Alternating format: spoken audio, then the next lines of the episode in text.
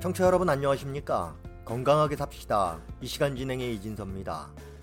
우리 몸에서 제일 관리가 안 되고요. 소홀히 취급하는 신체 부위가 발이 아닐까 싶습니다. 이 얼굴이나 손에는 조금만 상처가 나도 바로 치료를 하는데요. 이 발은 그렇지 않은 것 같습니다. 오늘은 발과 발목 부위에 이상이 생겼을 때에 대해 동의사 강유 선생님의 도움 말씀 듣겠습니다.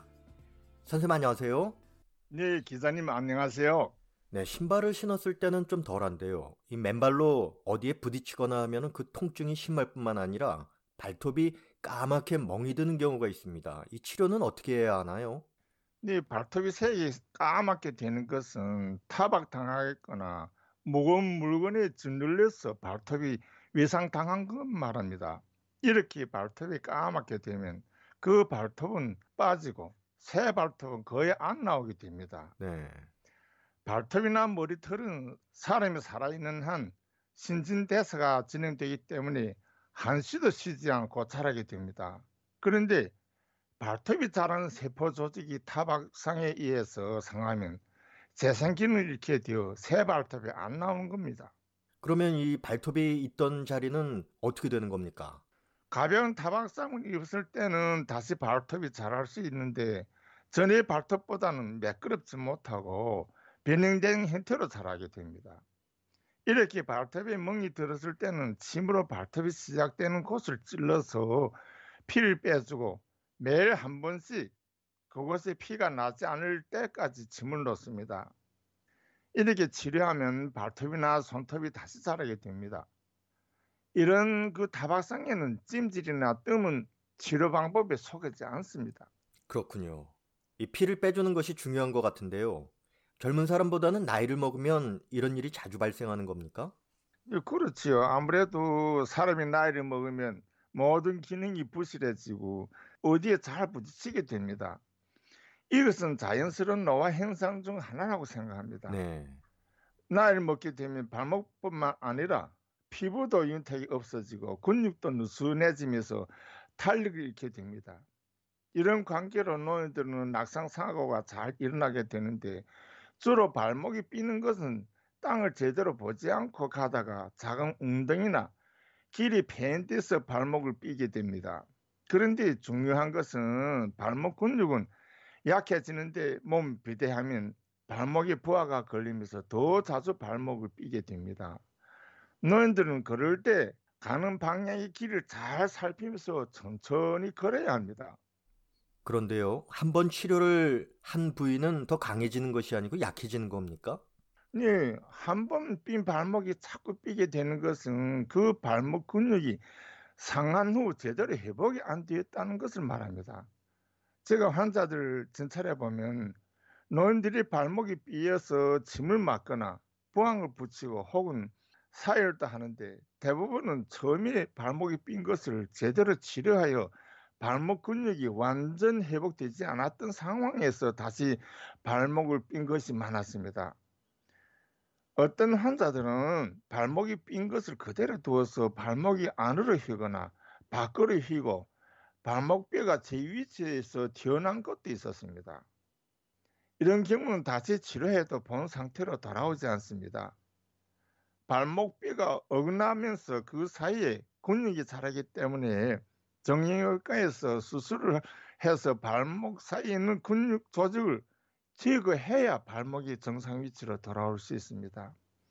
이렇게 한 번 삔 곳이 자주 삐게 되는 것은 처음 삐었을 때 제대로 치료하지 않아서 생기는 것이라는 걸 잘 알고 침이 무섭고 아파도 침 맞는 것은 잠깐이니 꼭 제때 치료를 받으라는 것을 말하고 싶습니다. 이 뼈는 한번 부러졌다가 붙으면 더 단단해진다고 알고 있는데요. 인대는 약해지는 거군요. 네, 그렇습니다. 부러졌던 뼈가 붙으면 더 단단해진다는 것은 성장기 때 부러진 뼈 주위에 칼슘을 비롯한 뼈에 영향을 주는 성분이 많이 모여들어서 부러진 뼈를 잇는데 참가하기 때문에 더 단단해질 수 있습니다. 이런 이유로 부러졌던 뼈 부위에 다시 골절상이 있는다고 해도 한 번 부러졌던 곳은 다시 부러지지 않게 되는 것입니다. 이것도 성장기에만 있을 수 있는 일이고 노인들은 한 번 뼈가 부러지면 좀처럼 다시 이어지기도 어렵고 시간도 상당히 오래 걸리게 됩니다. 그런데 한 번 늘어난 인대는 정상으로 회복되지 않습니다. 인대란 건조직입니다. 이것은 눈으로도 볼 수 없는 모세혈관과 신경 조직이 있는데 이런 조직은 한번 늘어나면 좀처럼 회복되지 않습니다. 예를 들면 물건을 멀리 던지려고 하다가 어깨가 탈구되고 또 하품을 하다가 아래턱이 탈구하기도 합니다. 이렇게 한번 탈구된 어깨나 턱은 조금만 부주의하면 탈구됩니다. 이렇게 어깨 주위와 턱을 이어주고 붙들고 있는 인대가 늘어난 후 제대로 치료해서 정상으로 회복되지 않으면 계속해서 생기는 증상입니다. 만약 어깨와 손목 그리고 발목 등 인대가 늘어났다면 해당 치료를 받으면서 부목을 대고 회복 활동은 활동하지 말아야 합니다. 그리고 또 이 살짝 부딪혔는데 남보다 상처가 심하다거나 멍이 잘 든다면은 건강에 이상이 있다고 봐야 되는 겁니까? 네, 운동을 잘 하지 않거나 피부가 연한 사람들은 살짝 다쳐도 멍이 들기 일쑤입니다. 운동해서 근육질인 사람은 피부에 탄력이 있어 어딘가아니 굳은 물질에 부딪혀도 아무런 흔적도 안 납니다. 그러나 피부가 연한 사람들, 특히 여성은 피부가 연해서 조금만 부딪혀도 멍이 듭니다. 사람 몸에서 제일 연약한 피부 조직이 있는 피부입니다. 눈주의 피부는 매우 예민하고 연하기 때문에 조금만 스쳐도 버렇게 멍이 들게 됩니다. 정상인에서도 점을 맞거나 주사를 맞아도 그 자리에 멍이 드는 사람이 많습니다.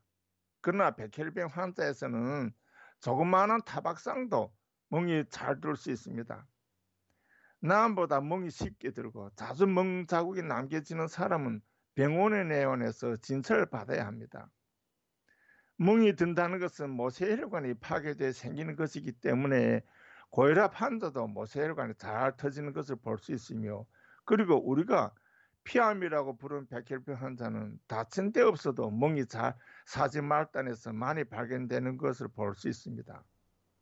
네, 그리고 족근염이라고 양방에서는 치료가 잘 안 된다고 하는데요. 정확히 족근염이라는 것이 어디에 어떻게 생기는 겁니까?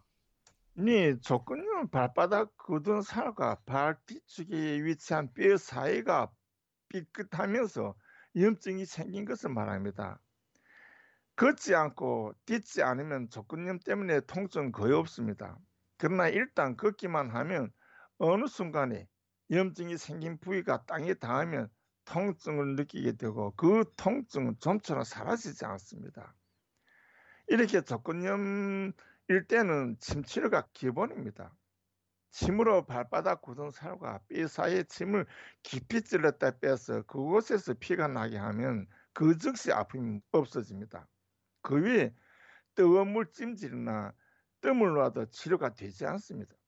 북한 주민들은 많이 걷기 때문에 발바닥에 굳은 살이 겨울이면은 그 갈라지고 하는데 이런 것은 또 어떻게 치료를 해야 합니까? 이 민간에서는 그것을 못이다 이렇게 또 장알에 박혔다 하는데요. 주로 발바닥 앞쪽과 발 앞쪽 모서리 그리고 발 뒤꿈치에서 못이 잘 박히고 장알은 손바닥에 박히는데 주로 목수와 석공들, 노를 젓는 사공들은 손에 장알이 박힙니다. 발바닥에 못, 못이 생기는 것은 군인들과 행상인들에서 많이 생기는데 주로 남자들에게서 장알과 못이 박히는 증상이 나타납니다. 이런 것을 유형의 생기는 직업병으로 부를 수 있는데 장알이 박히는 부위는 그 사람의 손잡이 습관에 의해서 손바닥에서 그 위치가 다르게 나타나고 발도 그 사람의 발걸음 특성에 의해서 못이 박히는 부위가 조금씩 다르게 나타나게 됩니다. 발바닥 못이나 손에 그 난 장난을 제어하려면 뿌리까지 빠지게 해야 없어지므로 손과 발을 더 물에 22여 분 퍼지게 한 후 못이 난 곳과 장알 박힌 곳 피부를 거층을 긁어내고 그 위에 뜸을 다섯 장씩 올 정도 뜹니다. 이렇게 뜸을 뜨면 목과 장알이 굳은 피부 조직과 그 주위 정상 피부 조직이 사이에 균열이 생기면서 목과 장알은 후 빠지게 되고 정상을 회복하게 됩니다. 어떤 사람들은 발바닥에 생긴 목과 손바닥에 장알을 뺀다고 그곳에 피부를 뚜지고 염산을 조금씩 발라서 굳은 피부 조직을 없애려고 하는데 거의 모두 실패합니다. 되려 성한 피부에 화성을 입히는 수가 있기 때문에 전문의를 찾아가서 치료받는 것이 좋습니다. 네, 선생님 오늘 말씀 감사합니다. 예, 기자님 감사합니다. 여러분 안녕히 계십시오. 건강하게 삽시다. 오늘은 발과 발목에 생기는 질병에 대해서 전해드렸습니다. 지금까지 도움 말씀에는 동의사 강유 선생님, 진행에는 저 이진섭입니다. 고맙습니다.